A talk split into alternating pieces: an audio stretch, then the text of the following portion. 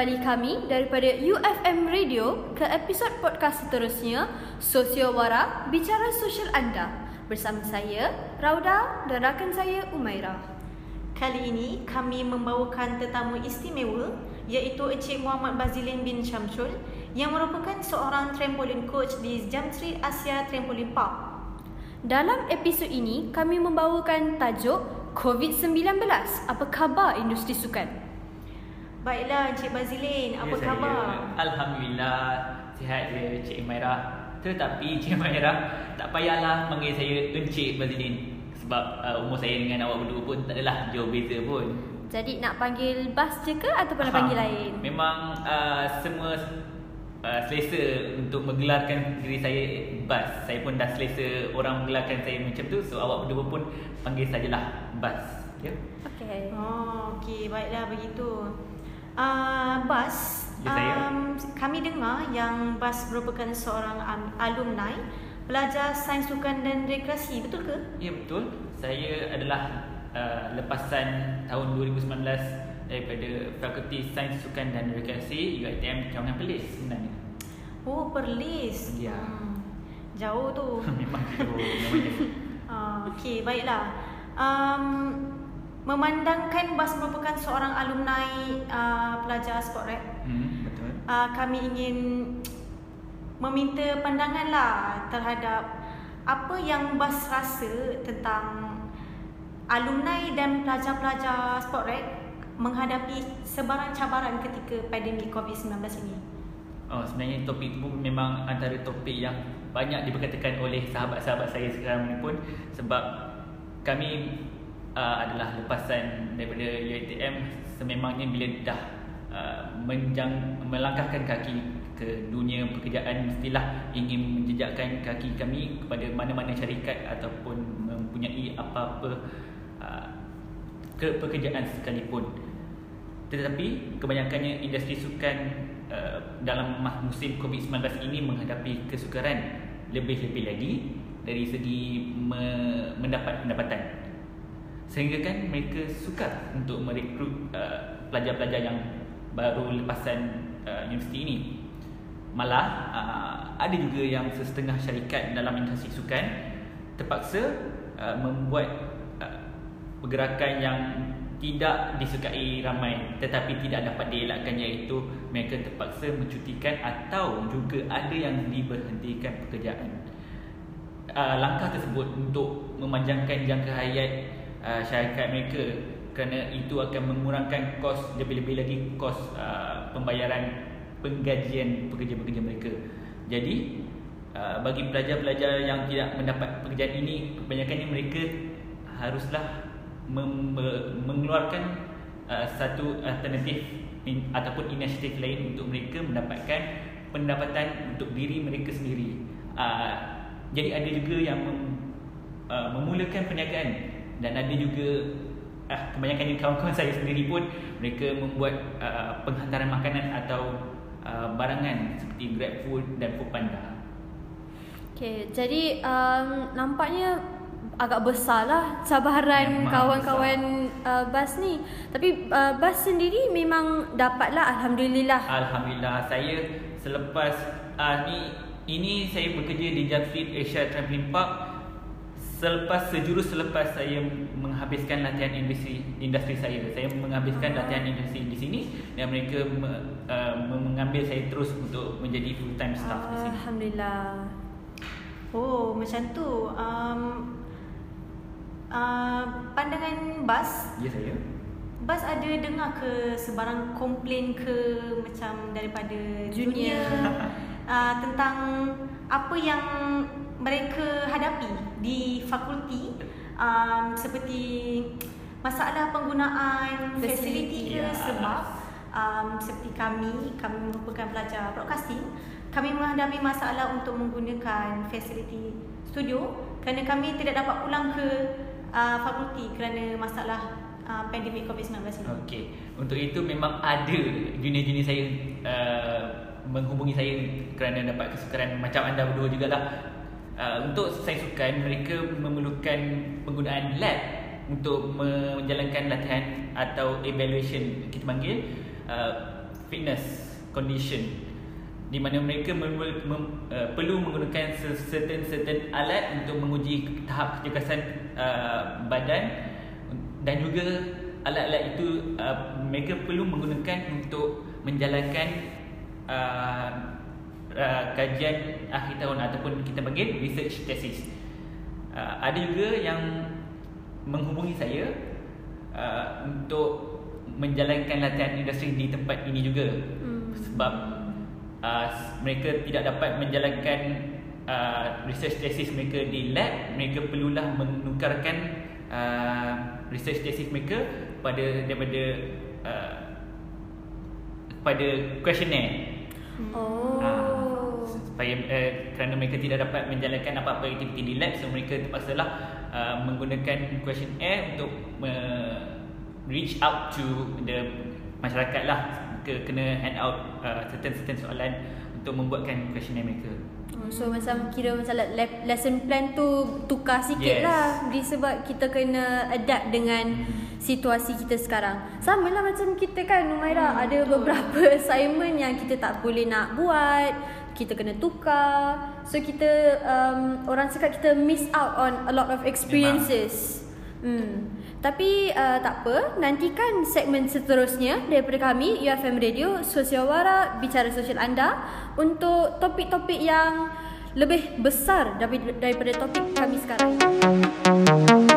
Kembali lagi kami daripada UFM Radio Podcast Sosiawara Bicara Sosial anda Kali ini dengan segmen COVID-19 Apa khabar industri sukan? Baiklah uh, Bas Ya saya. Okay, saya sebagai pelajar yang saya tak adalah aktif sangat sukan ni. Sekadar kadang-kadang pergi uh, apa main badminton. Tapi daripada pandangan seorang pelajar dan sekarang pekerja jugalah Betul. yang terlibat dalam industri sukan, Hmm. apa efek COVID dalam industri sukan ni sebenarnya? Okey, uh, COVID ni memang memberikan impak pada seluruh dunia, tidak terkecuali pada industri sukan. Hmm. Um, tapi untuk industri sukan kita lihat kebanyakannya uh, lebih lagi pada acara sukan yang besar ataupun profesional ianya perlu ditangguhkan ada juga yang dibatalkan. Uh, dengan itu ianya memberikan impak yang besar dalam beberapa aspek uh, seperti yang pertama sekali saya boleh bahaskan iaitu uh, atlet sukan dalam pertandingan tersebut. Okey, pertama sekali mereka tidak uh, melibatkan diri dalam apa-apa pertandingan atau acara sukan membuatkan mereka tidak dapat melibatkan diri mereka dalam latihan ataupun latihan pusat dan pasukan mereka. Itu akan menyebabkan prestasi uh, atlet-atlet tersebut akan merosot. Okey, selain itu uh, mereka bila mereka tidak memasuki dalam apa-apa pertandingan sukan, uh, mereka tidak akan mendapat apa-apa allowance tambahan kerana dalam pertandingan pertandingan sukan inilah yang mereka akan mendapat uh, allowance tambahan selain daripada gaji. Oh. Dalam uh, atlet ni juga uh, ada yang te- telah mula untuk memulakan bisnes kecilan seperti menjual laksa saya pernah uh, dengar uh, seorang atlet takraw wanita Malaysia melakukan itu untuk mendapatkan uh, pendapatan tambahan. Okey, selain itu juga uh, ia ianya akan memberikan impak pada penganjur sukan ataupun pengurus uh, sukan. Okey, kerana uh, mereka tidak dapat menjana pendapatan daripada um, kehadiran penonton untuk memberikan revenue atau pendapatan dari segi kehadiran uh, ataupun pendapatan daripada tiket jualan. Okey, saya bagi contoh antara pasukan bola sepak terbesar di dunia adalah FC Barcelona. Mhm. Dan stadium mereka dinamakan Stadium Camp Nou yang boleh membanjiri sehingga 90,000 uh, penonton pada satu satu perlawanan. Okey, bayangkan berapa betapa banyaknya yang mereka kehilangan. Saya boleh bagi satu uh, angka yang dilaporkan daripada uh, ESPN iaitu 8 lebih daripada 800 juta uh, euro dalam satu perlawanan. I mean dalam satu tahun. Okey, manakala saya boleh bagi contoh yang lain pula iaitu di Amerika. Okey, kombinasi untuk um, sukan profesional, sukan kolej dan sukan muda, uh, muda mereka boleh kehilangan uh, sekitar 12 bilion USD pada satu satu tahun dilaporkan oleh E SPN, ESPN. Banyak tu. Banyak. Banyak sangat. Okey, okay. uh, impact yang ketiga saya boleh bagi adalah dari segi masyarakat itu sendiri. Hmm. Kenapa? Okey, apabila sebuah uh, major sport event ataupun acara sukan yang besar dijalankan di sebuah kawasan atau negara, ianya dapat merangsangkan uh, ekonomi setempat. Okey, macam mana? Yang anda mungkin akan bertanya, saya bagi contoh ya. Uh, tahun ini sebenarnya satu uh, acara sukan yang besar sepatutnya dijalankan iaitu ianya adalah Euro 2020. Oh. Ianya dijalankan di sekitar uh, uh, negara-negara Eropah seperti England, Itali dan Jerman dan sebagainya. Uh, ianya akan uh, membantutkan lagi uh, rangsangan ekonomi di negara-negara itu kerana dengan adanya sukan besar ini uh, ia dapat memberikan rangsangan ekonomi pada masyarakat sekitar kawasan acara tersebut. Kerana ianya akan dimanjiri ramai penonton daripada pelbagai negara untuk menyokong pasukan uh, pasukan yang mereka uh, sokong itulah. Dan ini tidak dapat diberikan lagi kerana tiada uh, pasukan uh, penyokong daripada mana-mana pasukan yang dapat memanjiri mana-mana stadium sekalipun. So itulah antara uh, efek COVID terhadap uh, industri sukan yang saya boleh bahaskan. Okay, so um, sangat sangatlah besar eh impact dia Banyak. sebab selalunya macam benda-benda macam ni kalau dia tak keluar daripada dekat news kita takkan tahu Yes. betul tak kalau dia tak trending kita takkan kita takkan tahu benda-benda macam ni so um, tapi um, most of the sukan-sukan yang Bas cakap tadi tu Betul. dia adalah contact sports betul Yes. so boleh tak nak cuba jelaskan contact sports tu macam mana dan sebagainya Okey, uh, ianya ada bagi pada dua kategori iaitu contact sport dan non contact sport. Okey. Contact sport seperti yang anda tahulah yang tadi tu uh, uh, bola sepak, rugby, uh, basketball dan sebagainya. Mhm. Ianya lebih uh, memberikan uh, risiko penyebaran wabak ini. Selain itu uh, non contact sport uh, seperti e-sukan, badminton juga tidak dibenarkan dalam masa-masa sekarang ini kerana ianya uh, akan mem- membawa penonton. Ah. Iaitu yang uh, kebanyakannya sukan sekarang ini tidak mem, uh, diberikan dijalankan uh, kerana risiko penyebaran oleh penonton itu sekali. Mhm. So lebih baik kita selamat lah Ya, daripada kita nak ada ambil kita nak ambil risiko hmm. tu uh, daripada um, macam contohnya nombor dah nak turun ke tiba-tiba buat event tiba-tiba Ah, naik pula naik. nama uh, uh, Lagi nama dah tak dapat nombor main, kan lagilah orang- lagi lama main, kita ya, ni betul. Betul betul so uh, jadi uh, selepas ni kami akan wrap up dengan beberapa kon- uh, konklusi daripada beberapa perspektif So nantikan segmen seterusnya daripada kami UFM Radio Sosiawara Bicara Sosial Anda. Kembali lagi kami daripada UFM Radio episod podcast Sosiawara Bicara Sosial Anda. Kali ini membawakan tajuk COVID-19. Apa khabar industri sukan? Okey, baiklah. Uh, Bas, Ya saya. uh, kami nak tanya, uh, mandakan Bas merupakan seorang staff di Trampoline Park ni, Ya betul. Apa yang uh, korang semua buat untuk adapt ataupun menangani masalah dalam krisis pandemik uh, COVID-19 ini? Mungkin ada sesuatu yang uh, korang Ada ada. come up with an idea ke? backup plan lah kiranya Ya, ya. Ah, Eh, backup memang plan. ada.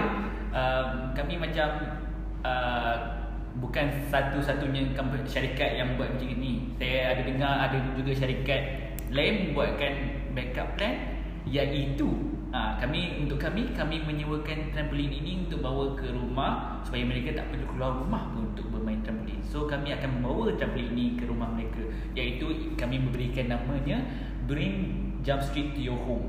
So kami akan memberikan tempoh untuk mereka sewa seberapa banyak mereka nak.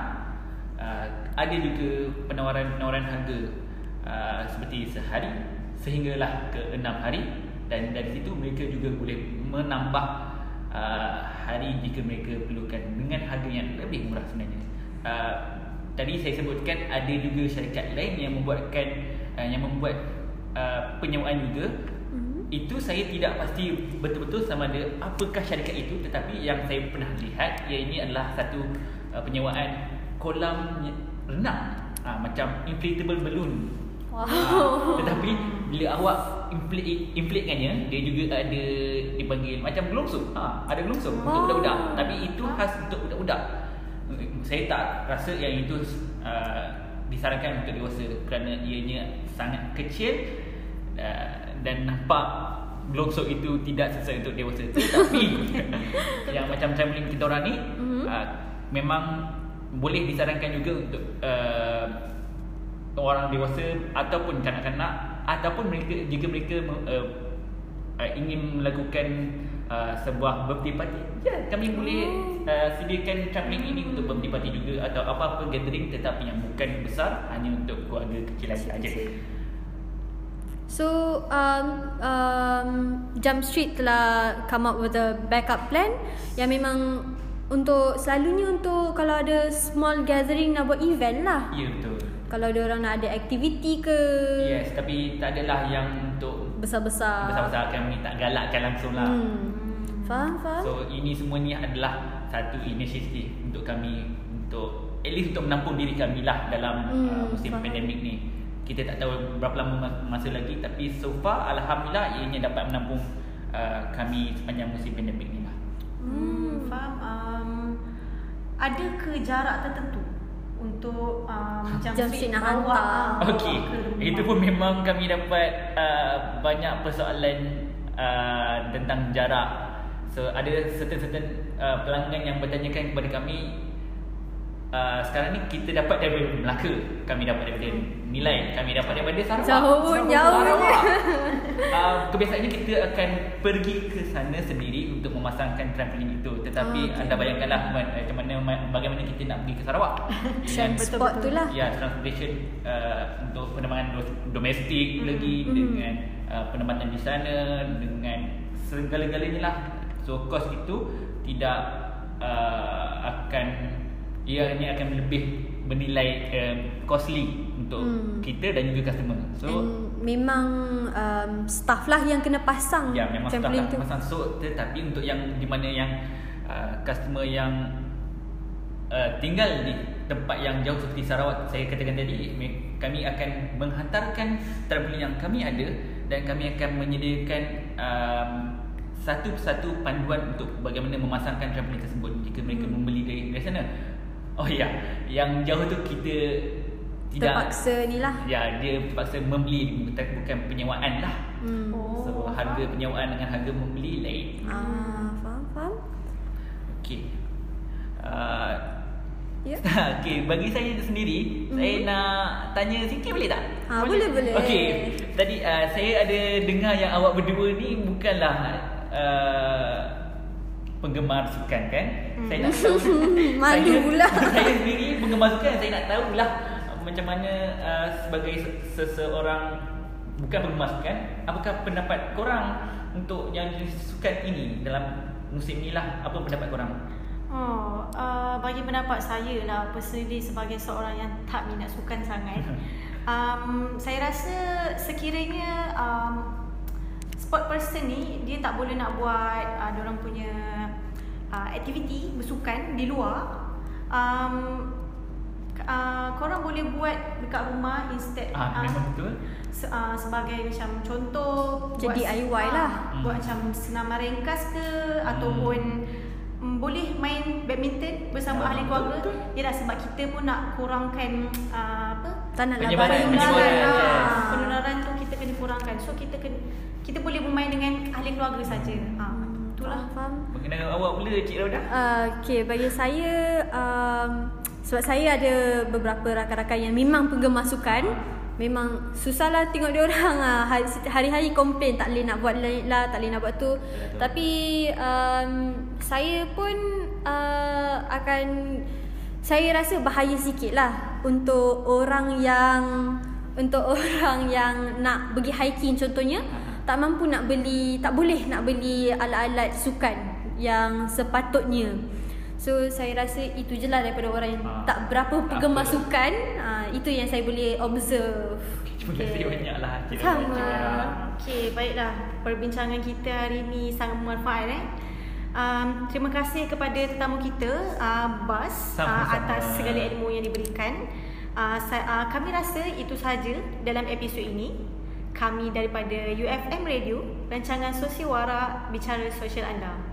Bye. Bye.